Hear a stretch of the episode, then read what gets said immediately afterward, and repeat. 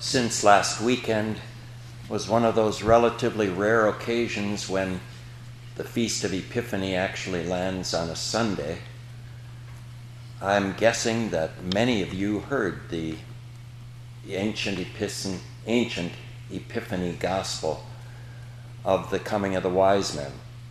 But since this is also a longer Epiphany season this year, we have a little more time to consider some of these scriptures. We read again from Matthew 2, some selected verses, beginning at verse 7. Then Herod called the wise men secretly and found out from them the exact time the star had appeared. He sent them to Bethlehem and said, Go and make a careful search for the child. As soon as you find him, report to me so that I too may go and worship him. After they had heard the king, they went on their way, and the star they had seen in the east went ahead of them until it stopped over the place where the child was. When they saw the star, they were overjoyed. In Jesus' name, beloved of God, the Lord had protected the wise men on a long and dangerous journey. There were no interstates in those days, and it could be very dangerous to make a long journey. But now they had run into a snag after all that safe journey. They had tried to follow the message of the star, but somewhere had made a wrong turn. No one in Jerusalem, the capital city, seemed to know about the birth of the new king. The wise men had taken their best shot and come up empty. Where should they go from here? Of course, you know. The scriptures gave them guidance. But they were pointed to the scriptures by, of all people, the ruthless foreign king Herod.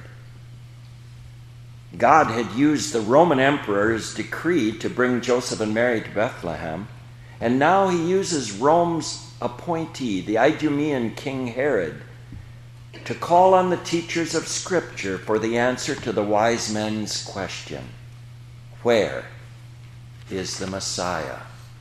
Where is he that is prophesied, born King of the Jews? Our textbooks also bring us thoughts of people who are foreigners to the kingdom of God. Sometimes they may understand what is going on better than we do. But the sure and faithful guidance and light that we need to respond to those situations will be found in the Holy Scriptures. May we confidently turn to them in times of joy and of sorrow and of perplexity. Herod apparently knew something about the promised Messiah. The wise men come asking for a newborn king, and he says, Where is the Messiah going to be born? But he did not trust the prophet's word enough to go to Bethlehem with the wise men or even to send an escort along with them.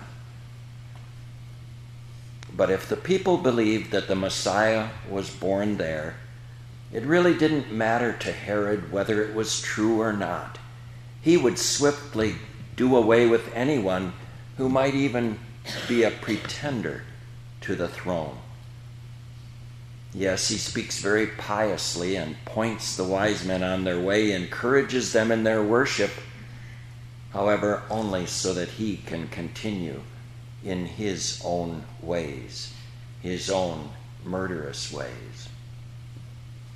And now the wise men were alone on the road again, and God gave them another assurance that they were back on the track. The star which they had seen before their journey began now appeared to them once more. What joy! It brought to them.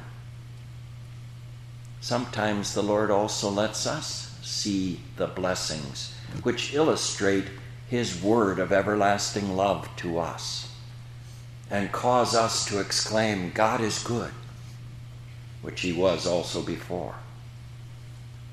We have seen some of these in the past semester, not just food and shelter, but family and friends whom we have not deserved, and who have reassured us time and again of God's kind forgiveness for Jesus' sake. And we will rejoice in such blessings as we follow His word in the days and months to come in this school year, too. The wise men surely did not know what they would find at the end of their journey, or they would not have gone to the capital city, to a king's palace, to look for a baby who had once been wrapped in strips of cloth and laid in a manger for his first bed. Yet they proceeded with joy abounding. And they were not disappointed when they came in and saw the child and his poor mother either. They gave their gifts. They even laid their lives on the line for him by disobeying Herod and returning another way to their homeland. We also do not know all the details of what will happen in the remainder of this year. But we know him to whom we go. We know his love and forgiveness. We know his mercy and his might. We know whose help to seek in the day of trouble. We know where to go when we have gotten out of line.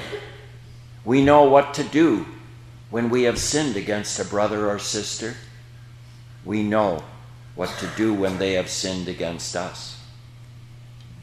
We know whose love has sent every true joy and who will be with us even when we are all alone.